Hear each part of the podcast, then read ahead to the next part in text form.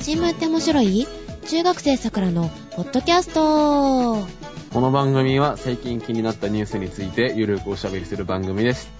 お届けするのは、祝宝塚音楽学校100期生合格カエラと、 OK! ジェシカがお届けします。おはようございます。おはようございます。ちょっと違うキャラ混ざってますね。 かわいいよね、ローラね。うん、顔かわいいよね。あー、お顔はちょっとね、激しすぎるかな。濃ゆい、うん。なんか雰囲気がかわいいってことですかあの、性格がかわいい感じがする。まあ、軽くお花畑ですよね。憎めない感じでいいかなって最近ね、うんうんお気に入りのローラちゃんでございますが。お気に入りですかはい。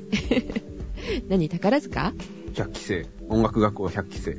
百期生。なんかね、こないだ、宝塚のことを話してたのね。テレビの中で。ああ、テレビで。テレビの中でよ。う。うんん。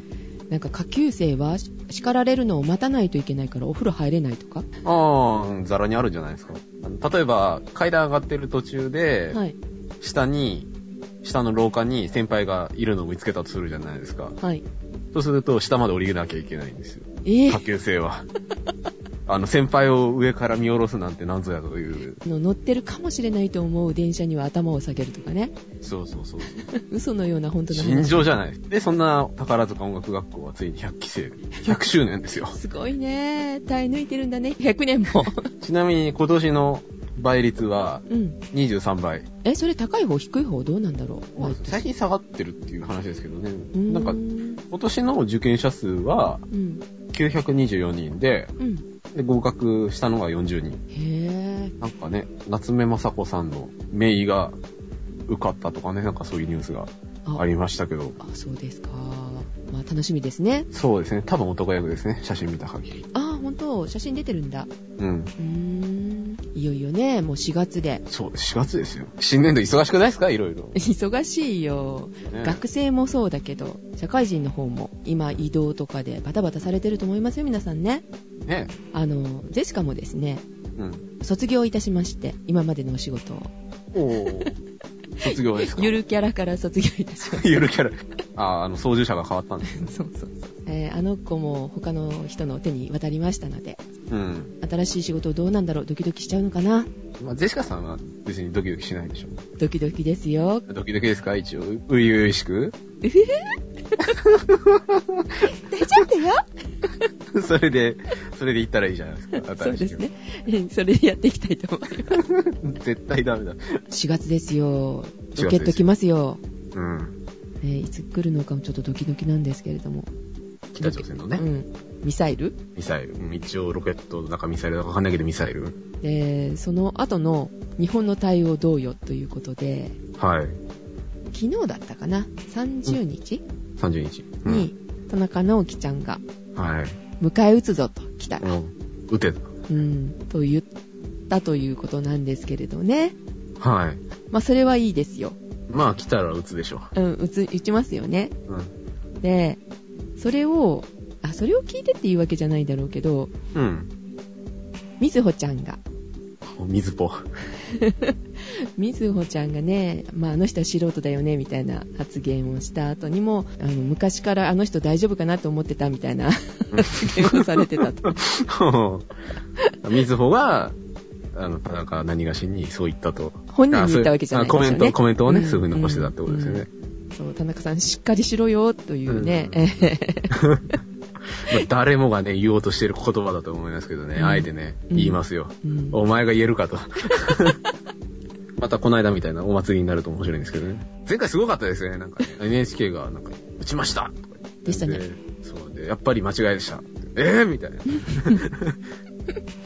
別にあの、ね、打ってほしいだけじゃないですから、そこは勘違いしてほしくないんですけど。はいはい。ではメール紹介に行きましょうかうん、メール紹介ですね。はい。まずダラスからテキサス。はい、えー、皆さんこんにちはこんにちは。アメリカ・テキサス州ダラスからメールしています。半年ぐらい前から拝聴しています。50代のおじさんです。お名前がないですけど、50代のおじさんですっていう名前50代のおじさん、過去ダラスス、過去とじさんみたいな。ダラスさんとこれからお呼びいたしましょうか。ですね。毎回日曜日に聞いています。意外としっかりとした内容のポッドキャストで毎回楽しみにしています。ありがとうございます。先日2008年9月14日の最初の放送を聞かせてもらいました聞きましたか。ウイウイシックしていいですねこれからも写真忘れず頑張ってください皆さんありがとうございます from ダラステキサス USA ということで USA! はいいただきましたありがとうごあざりいますがとうございます。テキサスから50代のおじさん。ねえなんかカウボーイハット被ってるイメージですよね。そうだよね。なんかちょっと違うらしいよね、アメリカの中でも。やっぱりカウボーイ魂ですかあ、雰囲気違うんですかみたいですよ。えバーの中でカウボーイハットかぶって、ブーツ履いて、テキーラかなんかグワって飲んでるみたいな、ね、イメージがありますがー、。安くて強いのくれみたいな。 完全に妄想ですけどね。この、でもほら、ダラスさんもそうだよ。しっかりとした、意外としっかりとした内容で意外としっっかりてした内い容うのことで、どういうふうに思ってね、聞き始めたのかなという。まあ、そこのギャップをね、うん、楽しんでいただければな。そうです ね。埋めてってください。 思わず笑いながら言ってしまった。はい、ということでありがとうございました、ダラスさあん。えーと、では次、えっ、ー、とですね、噂の天地さん、お、高校生ですよね、いよいよ。らみたいですね。ね、おめでとうご合ざいま格す。報お告いただきました。ありがとう,、ねありがとうございます。おめでとうございま。めですとうございます。えー、ジェシカさん、カイラさん、おはようございますお。はようございます。カイラさんのカイラカーライフを応援している天地です。ありがとうございます。あー、そうだよ。路上どうですか同情ですかやっぱりね、共感によって結構ね、変わりますよね。出来が、出来が。いやなんか一緒に走ってて走りやすい共感の人と走りにくい共感の人と、はまあい。やっぱりね、おじさんよりお姉さんみたいなね、そういうのはあるんですけど。あはー、いなるほど。はい。 えー、あとさくラジオのナンバー114を聞きながら思ったことがあったのでメールさせてもらいました。はい。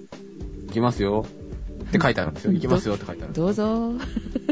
鼻うがいの件で僕も時々鼻うがいをしますですが、とてもあの水が鼻に染みる脅威にも勝てずに、吸い込んだ直後に水を鼻から流してしまいました。わらわらわあー。ら。いいったってなったんですね。うん。えーお二人は知ってるかもしれませんが、水に食塩を混ぜてから、混ぜて鼻から吸い込むと痛みもなく吸い込めました。へー。ですが、それを出す方法がわからず苦戦 して、ちょっと意味がわかんないんで。それ吸い込んだら、ね、出せるよでしょ。も出せずにどうなったんだろうね。 う一回鼻から出すとでも。飲み込んじゃったとか。 あ、それやだな。 はい。えーえーまあ、普通の水に適応できるように鼻を鍛えたいですと。お鼻の方を鍛えるんですね。頑張ってください。ねえ、シオンさんは平気になったって言ってたもんね。ね、うん。まあ、しおさんだからっていうのもあるあるかもしれませんけど。あー、そうね。うんえーデシカさん、ここの頃はデシカさんの好きそうな映画いっぱいやりますね。 どの映画だろうなんでしょうね。一緒にポッシブル的な。ワクワクするのがたくさん今やってる、かなやってるかなかなえうふーふ あそれいいよ。はまあいち。ょくちょく、ちょくちょく入れてってくだはさい。い。えーあと、えエロ飴、気になりますね。美味しい よで。すですが、口が腫れるの勘弁なんでやめときます。あーまあ来年までね、食べられないから、来年じゃないな。冬まで、次の冬までね。来シーズンですか。そうですね。えー乱文失礼しました。今後も勉強になるトークをお願いします。ということで、天地さんでした。ありがとうごはざい、あいりがまとうす。ございます。では、次ですね。えー、ミルクさんからですね。ありがとうございます。また海外から。海外、今日、そうだ、2通目だね。素晴らしい。はい。こんにちは、ミルクです。海外のニュースを桜ジオにお届けします。ありがありがととうごうござざいいま。ますす。イリノイ州在住のリスナーはもうご存知ですね。他にもいるかしらイリノイ、イリノイの人がいるんです かね。ねえ。この州ではネットでロトなどのくじが購入できるようになりました。お全米で初めての試みです。くじの収益を伸ばすために生まれ、新しい販売方法は吉と出るのでしょうかね。うん日本でも宝くじの収益を上げるために当選金額が上がりました将来ネットで購入できる日も来るのでしょうかねガソリンも使わなくて済むし近くに販売所がない人も買いますねジェシカさんカイラくん一等が当たったらどうしますか謹慎中のさくらさんの方をお札でペシペシ働きますか笑い以上海外情報部ミルクでしたということでありがとうございまありがとうございます桜さんのほっぺたお札なんかで叩けないですよ。あの、叩いた途端に取られちゃってるよ。うんきっとそう お札でね。あ、何くれんのありがとう。そうそうそう。そういう運動神経は良さそうですからね、桜さん。ああいうん、う。瞬発系ね。ああ、見えて も。あ、見えても。へえ、ロトくじがネットで買える。日本では買えないのね買えないんですかね。ね くじとかに全然興味がないので当たるとは思えないのでジェシカ買わない人なのよ買わないと当たんないっていうね、有名なことはありますけど。どうカイラは興味あるくじですか、うん年末ジャンボぐらいはね、買ってもいいかなみたいな。なんかああいう風物詩的な、そっかなんかあの、大晦日のなんかちょっと気だるい感じの昼間におもむろにうん風切ってテレビ見るみたいな。あーやっぱ当たんねえか、つって寝るか、み たいな。あのあれはどう、はい年賀状のついてるくじがあるじゃないあれってあしっかり見るお年玉付きうんそうそう見るあれああれ一応番号チェックしますよ。ああするんだへジェシカはねしてないよ してないんですか当たってるかもしれない。そうだねあのー番号探すのがめんどくさいいじゃないですか、別に買ってるわけじゃないんだから。い そうだねあのましてやねくじは当たらないだろうと思ってるので宝くじなかなか買わないんだけどさ、買う人からするとネットで買うっていうのは魅力だろうね まあ魅力かもしれないですけど、やっぱりあの、なんだっけ、あの、カウンター行って買うのが、大人じゃないで すか。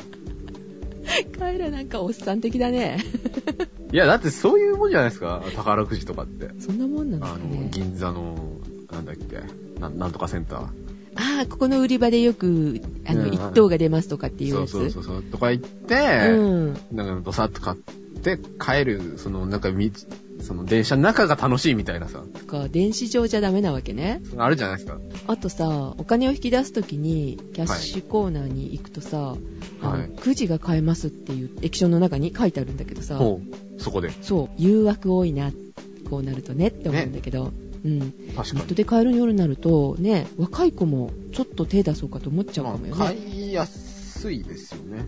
うん、売り場にまでなかなかね行かないかなジェシカ買おうかなともし思ったとしても売り場に行くのがめんどくさいかもしれない、うん、それはある。うん はい、ということでみりこさんありがとうございました、ありがとうございます。えー、とではニュースに移りましょうかカイラくんはい。今日はですね、はいあの、外国人の介護福祉士んがうん誕生しましたよっていうニュースなんですけど、おー春らしい話題ですねまたうんちょっと春シリーズでね、うんインドネシア人とフィリピン人の方なんですけど、はい介護福祉士の、まあ、国家試験に合格されたという、まあ、おめでたいニュースなんですけれど、うんまあ、結構その彼ら、彼女らっていうのをその苦労してて、うんまあ、遡るとですね、2008年ぐらいまで遡るんですけどう、ん日本の論点プラスっていうサイトの記事を参考に今回調べたんですけど、はいまあ、日本とインドネシアはですね、EPA っていうのを協定で結んでて、 EPA はい経済連携協定というらしいんですけれど、はいまあ、EPA っていうのはですね、あの、なんかあの、以前なんかあの話題になった、なんだっけ、TPP とかいろいろあるじゃないですか、なんか。うんうんまあ、それの関連のやつで、うんまあ、農作物だとか工業製品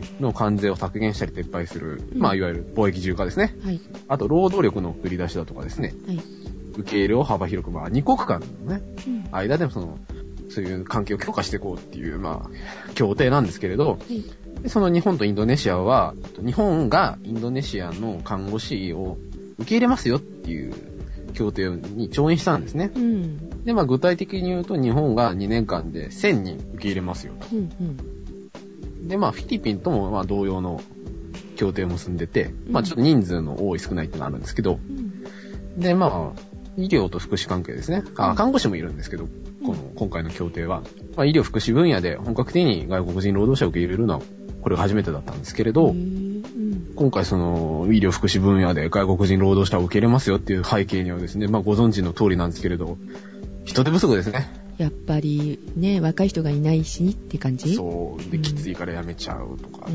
ね。うんで、まあ、厚生労働省のね、推計によりますと、目下ですね、看護師は3万7千人足りないと。うんえーそんなに足りないのうん、だからカツカツなんでしょうね。辞めちゃってまたに人が少なくなってってうんいううん悪循環が続いてるそうなんですけれど、うんまあ一方でですね、介護職員うんは2004年から10年間で新たに40万から60万人必要であると。えーすごい数やっどんどん増えていくんですね、やっぱり高齢化だから。うんね、まあそう言われてるんですけど、約200万人いる介護職員のうち仕事が過酷なために1年で20%強が離職しちゃってると。ああそうあー看護師も介護職員も介護福祉士もうん人手不足なんだけど、きついからやめちゃうって人が多いと。うんっていうことで、まあ、今回ですね、インドネシアから人を呼ぼうぜということで、まあ、一応条件がありまして、はい。フィリピンなりインドネシアで看護師の資格を持ってて、まあ、かつそれが2年以上の経験がある人うん。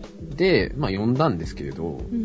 まあ、呼んだ後、まあ、どういうふうにその日本でトレーニングしていくかっていう話になるんですけど、そうだね、言葉とかもね。そうそうそうう。ん。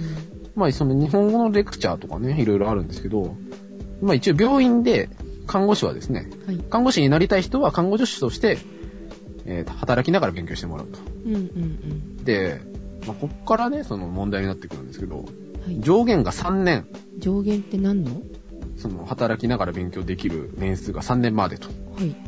でそれまでに、あの、まあ、日本語を覚えて、日本の文化学んで、試験受けて合格してくださいと。で、まあ、一方看護師は、まあ、同じく施設で働きながら勉強していただくと。うん。で、これ、こっちは上限が4年なんですけれどう、ん。この介護福祉士の試験をですね、受けるのに3年以上の実務経験が経験が必要であると。へえ、厳しい。え、待てよと。3年以上で上限4年だよね。試験1回しか受けられないじゃん、みたいうーな。ん。だから介護士は一発勝負だったんですよ。で、はい。まあ、それぞれですね、日本の国家試験に合格して、うん。日本の資格を取らないとですねう、ん。帰国ということになってしまうと。働きながら勉強してって大変だよね。で、しかうも、ん言葉もわかんないし、そう。まあ、例えば、ね、看護師の資格持ってたとしても、うん。インドネシアで3年勉強して、うん。あ、まあ、インドネシアとかフィリピンだと英語が通じるからあれかもしれないけど、全然言葉わかんないところで、うん。 3年間働いて、さあ、国家試験受けろってきついですよね。うん。どうなんだろうね。日本人と同じ国家試験なのかしら。これがですねう、ん。同じ試験で、それどうなんだろうね。で、一応ですね、ちょっとさっきの間の話飛ばして、んそういう話話にするんですけど、うん。まあ、2008年8月にですね、はい。まあ、北インドネシア人の看護師候補者ですね。はい。で、まあ、同じくその年に国家試験があって、うん。えー82人がですね、うんまあ、一応受験したそうなんですね。うん。えー 全員不合格と。えー、まあ、日本語の試験ですからね。うーん。で、まあ、ちなみにその年の全体の看護師、看護師うんの試験の合格率は89.9%、まあ約9割ですうんね。うんまあ、勉強したら受かるんだけど、やっぱりね、合格の壁が厚いと。うん。うーん。で、まあ若干、まあそれでちょっとまあ日本側も苦い思いしたということでう、ん。まあ Ruby of Flow と。はいはい。で、まあ一般的な用語ですね。石鹸、うんカット、老い。うん。ちょっと漢字難しいですね。うん、そうだ。だとか、あと専門用語いくつか。まあ咀嚼とか園芸、うん。飲み込むことですうね。んうん。あと、し疾病、あの病気の名前に関しては、あと英語の表記をしてあげるとかっていうことだったんですけど、まあ、あと、その法的な知識とか、やっぱりその実務上、まあ、日本語で読めてほしいっていうものにはルビを振らないというような試験を、まあ、受けてたそうなんですが、はいそれがですね、まあ、いろいろありまして、うんまあ、実際にですね、その、自分の祖母がいる病院ですね。はい。で、そのインドネシアの方とか結構見かけたんですよ、最近。あ、そう。すごい丁寧なんですよ、挨拶もちゃんとなさるし、うん。頑張ってるんだなと思って、まあ見てたんですけど、まあその人たち結構、あの、ほっかぶり被ってる人が多いんですね。はい。はい。あの、イスラム教の方が、あー、はい。まあそういうですね、まあお互いに文化が違うということで、まあいろいろ問題点発生してくると。うんうんでここから、あの、その外国人のまあ労働者を受け入れるに関しての問題点っていうのは話していくんですけど、うん。うん。まずですね、お金がかかると。そうだろうね。まあ実質ですね、あの、受け入れる側の施設ですね、病院なり、はい。老人ホームっていうのがその費用をだ負担するとそうねで、まあ契約上ですね、飛行機代だとか、うん。うん。下宿代だとか、ほう。あと場合によっては通訳雇ったりだとか、うん。まあ日本語教えてあげるだとか、うん。全部施設が負担すると。全部うん、多少国が援助してくれる場合もあるらしいんですけど、うん。まあお金がかかると、まああと言葉ですね。そうだね。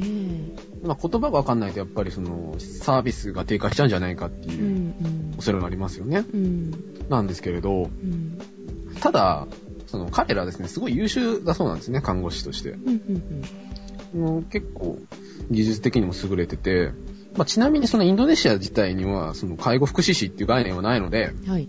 まあ、介護福祉士に関してはちょっと不安があるんですけれども、やっぱりその、非常に彼らは優秀で、英語圏からの募集が結構あるそうなんですね。へーなので、こう、ちょっとデータ見たら、そのサウサウジアラビアとか、あとアメリカとかでね、その、うんインドネシアとかフィリピンの方の受け入れが活発だそうで、うんじゃあね、そもそもね、なんで日本で受け入れんのよっていう、まあそもそも論ももえた立ち上がってしまうっていううんうんことにもなるんですけど、うんまあそれ言っちゃうとね、元も子もないので、はいとりあえず置いとくんですけどう、んあとですね、なんかその、まあ文化の違いっていうところに多分属すると思うんですけどう、んその契約時にですね、お互いにその業務内容をですね、細かく明らかにしないといけないそうで、はいまあ例えばその、まあ、施設で、まあ、なんとかさんちょっと床拭いてくれるってなるじゃないですか。うんまうんうんあ、そのインドネシアの方だとかっていうのは、きっとこいつは俺がインドネシア人だから、うん床でも拭いてろって言ってるに違いない と。ほ契約でそういうことは言ってなかったと。ううんうんこれは施設の労働ではない。おかしいっつって。うんうんまあ実際ですね、そういうことで台湾で人権問題になりかけたそうで、へえまあそういうこともきっちり詰めていかなきゃいけないということで、まあちょっと施設側からしたらちょっと億劫になりますよね、受け入れる。お金はかかるし面倒が起きるかもしれないしってそうそうそう。で、うんまああとはですね、うんまあこれひっくるめて言うと、その政府と受け入れ現場側の温度差が激しいと、まあそういうことになりますよね。うんで、ここでですね、ちょっとあの、面白いあの意見を見つけたんですけど、はい医療360度っていうですね、まあサイトがあって、うんまあぐるっと回ってくるじゃない360度そうですよ。はいで、まあ、ここのサイトがですね、そのまあ、いろんな分野のね、人々で、まあ、医療福祉に関してね、そのまあ、360度、ひ視野を広くね、ああは語いり合おうみたいな、んうんそういう目的のサイトがあって、ここ結構面白そうなんでね、今後チェックしていきたいと思うんですけど、はいまあ、ここの資料曰くですね、はいまあ、今回その受け入れますっていうことになったのは、その相手国側、まあ、インドネシア、フィリピンの要求に応えたのが本音じゃないかと。うんうんまあ、実際までその、ね、日本側の労働力が足りないっていうのはあるんですけど、うんうんまあ、これですね、そのインドネシアとフィリピンっていうのが、労働力を売りにしてるそうなんですね、国を挙げて。おーはい外国にその労働者を派遣うんして、まあそれでまあちょっと儲けようっていう。うんマンパワーですねそうです。で、まあですね、ちょっと、そういうのもあって、まあ、まあ受け入れてやるよ、みたいな感じで日本は言ってあげたっていうのが本音じゃないかということで、うんまあ結局ですね、まあ、日本側の考え方としては、うん数より質。うんうんうんあとその就労のハードル高いですね。そうですねってことは、まあ、国内市場への、ね、影響を少なくしてるんじゃないかと。でも実際なろうっていう日本人少ないんだから本気で考えないとダメだよねそうそうそうそう。でう、んで、まあ実際ね、そういう、まあ試験何回か受けて落ちちゃってみたいなことで、その合格率がね、低かったんですけど、今回ですね、うんあの介護福祉士試験、はい初めての受験ですね。はい3年以上の実務経験が必要で、上限が4年なので。うんでですね、まあ今回、その、95人の方が受けたそうで、はい無事ですね、36人が合格したと。おー3分の1以上いってるじゃないそうですね。まあ、パーセンテージで言うと37.9%。うーんで、介護福祉士試験の全体の合格率は63.9%。ほ悪くないですねう。そうですねで、厚生労働省側のその、まあ、お役人もですね、予想以上に合格率が高かったと。優秀じゃない頑張りましたね頑張りましたよ。で、合格者への学習支援内容もですね、今後も分析して、うん生かしていきたいというですね、ふうにおっしゃってるそうなんですけれど、うんまあ、残念ながらですね、まあ、不合格になってしまった方もいるんですけれどう、ん一応ですね、まあ、救済処置を日本側も用意していて、はいまあ、日本語の学習支援がなかった、その、年度があったそうで、うんうんそのお金の支援がなかった、まあ、2008年から9年に来日した方々はですね、はいまあ、ある程度点数取れてたら、うんもう1年いていいよっていう、あの、救済処置があったそうで、うんちなみに、そのですね、まあ、不合格59人のうち47人がうん対象になったということで、ほうまあ、結構な人数が、あと1年頑張れるんだなという。うーんでですね、ちなみにあの一方の看護師試験はですね、まあ、フィリピンと、えーインドネシアですね、合わせて415人が受験したそうなんですけど、まあ47人合格ということで、まあ若干ちょっとね、合格率があんまり伸びなかったんだなという、まあ10%、うん11%弱ですね。そう400人も受けてそれってちょっときついねちょっとハードル高いんですね。でここで頑張ってきてある程度のあの知識なり技術なりとかできてるのに不合格したから国に帰っちゃって、国の方で頑張られたらこっちでの投資は何だったのってなると思うんだよね、てか、まあ、現場サイドにしてみたら、お互いに不幸ですよね。お金かけてそう、せっかく育て育てあげててて。ねまあ、結構ね、そうみんな日本語の会話に関しては不自由ないぐらいにうん成長なさったらそうなんですよ。ああそうなのうん、普通に施設で働けるようなうん語学力は身につけたんだけど、やっぱりちょっとあの、試験のね、ペーパーうで落としちゃったっていう風な方が多いみたいで、で、まあ、救済措置その2ですね。うん来年度からはい試験問題すべてに振り仮名。いいねで、また試験時間の延長を考えていると。そうだよ読み解くだけで大変だろうからそうなんねですよだからうーん、まあいろいろね、その、さっきの、なんでしたっけ、その、国内市場云々みたいな話もあるんですけうど、んうんやっぱ足りないし、せっかくね、うん頑張ってこようっていう風にね、うんしてくださってるし、だからまそあう僕自身も見てるんでね、うんうんやっぱりそういう、なんだろう、まあ、しその、看護師なり、介護士の質を下げるっていうことでもないと思うんですよ。フリーガナ振るぐらいであれば。そうだよだって知識とか別に英語で答えてもらっても全然関係ないじゃないうん日本まあ語ができないだけなんだからさ、そうそうそう。それはね、あの、長年やっていれば慣れるでしょうかうら。ん。まあ、お役所、もうちょっと頭柔らかくしようぜっていつものまとめなんですけど。本当だよね。せっかく読んどいてこれってないよね。 ちょっと、なんだ、すご、本当になんか優秀だそうなんで、うん。ちょっとその上から目線もどうかしてるよねっていう話はあるそうなんで、うんうん受。け入れてやるよみたいな。うん うんちょっと、ちょっとおかしくねみたいなそうだ言われたんねで。。まあちょっとぜひね、あの、来年も、の試験も頑張っていただきたいなという。そうだね。負けるな、頑張れ。日本語難しいのにね。難しいですよ。なんでひらがなと漢字とカタ カナと。えうえん。なんでこんな文字の種類あるのみたいな。そう、ひらがなで書かれてもさ、同じ言葉で違う意味だったりとかするじゃない。どこで切っていいのやらだよね。うん。箸とかね、箸とかうね。んうん、困っちゃうと思うよ。ははい、そんな感じです。ーい。頑張ってほしいですね。来年またね、あの、合格率上がったよっていう話が聞きたいですね。ね。はい。はい。ということで、あの、じゃあ、ジェシカの方からも一つニュースを。はい。国土交通省が国土交通省が、自動車のナンバープレートをうん。形状を変えて外国のあのスリムなあの細長いやつ横長の外場みたいなやつですかうんん外場 お参りしちゃおうかなみたいなねはい、えー、そのナンバープレートにしようかという検討に入ってるそうですはい。なぜですかあの現在のナンバープレートじゃあ対応できなくなってきてるとそれは、文字の長さねあの番号が足りないみたいそうな。記号的なことで、うん。足りなくなってきたので増やしたいって増やすとなるとうん。長くした方がいいんじゃないか、スタイリッシュにっていう風に考えたみたいなのねまあ、とか、普通にあの面積のままだと収まりきらないですよね。収まりきれないそうそうだねうんまあ、かっこいいかもしんないけど、これどうよっていうのがこれからまあ検討されるんでしょうが、カエル君どう思うこれからさ、車の免許を取って、うん。ね、つけるとしたら今のナンバープレートか、その外国なの細長いやつがいいか。まず格好から入るとさ、格好から別にあの短いやつ好きですけどね。おー、そっか。っていうのとう、ん、その全体的なね、うん、意見としてね、はい。ひき逃げとか覚えられないでしょっていうのがまず一つと、うん、で、あとまあこれはメリットだと思うんですけど、日本仕様と外国仕様と二つ作らないで済むと思うんですよね、部品が。あー、そういう面だと非常にメリットがあるだろうし、てかそういうところからの意見もあるんだろうなっていうのを考えたんですけど、そうなのよ。ジェシカもね、まず考えたのが、細長くするっていうことは、縦の長さもなくなるから、字の大きさがちょっとちっちゃくなっちゃうわけでしょで、文字数が増えると、覚えられないじゃない。うん、絶対覚えられない。うん、車駐車して、あの、まあ、ホテルとか入った時何番ですかとか言われたら、うんえーっと、みたいな。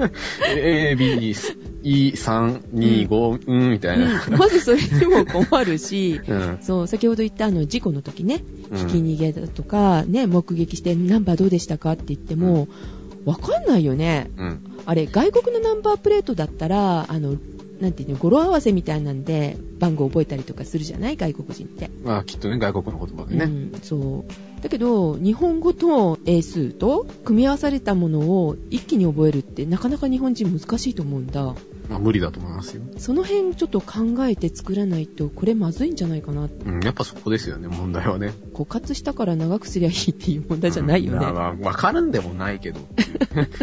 あじゃあ IP 振るみたい なそれとびっくりしたのが、あの今まで使ってた、えーナンバーっていうのはうん使い回ししないんですってね、廃車しても、うんもう一回じゃなくて、もう欠番になるってことです。う。そう復活しないらしいのね、えー、ということでそれは減るでしょううん。足りなくなりますよ足りないねですよね。ということでねで皆さんどうお考えでしょうはい。まあでもかっこいいから外つけたい気がす るかっこいい 派ですか。うんやっぱりいいなって前は思ってたのねうん。邪魔にならなくていいなって日本のなんかナンバープレートってなんであんだけ大きいんだろうって思ってたからきっとね、洗うの大変だしね。そうだねうんはいどうなりますやらということでございますはい。はいという ことでお届けしましたのは、カエラと、ジェシカでした いってらっしゃいいってらっしゃい。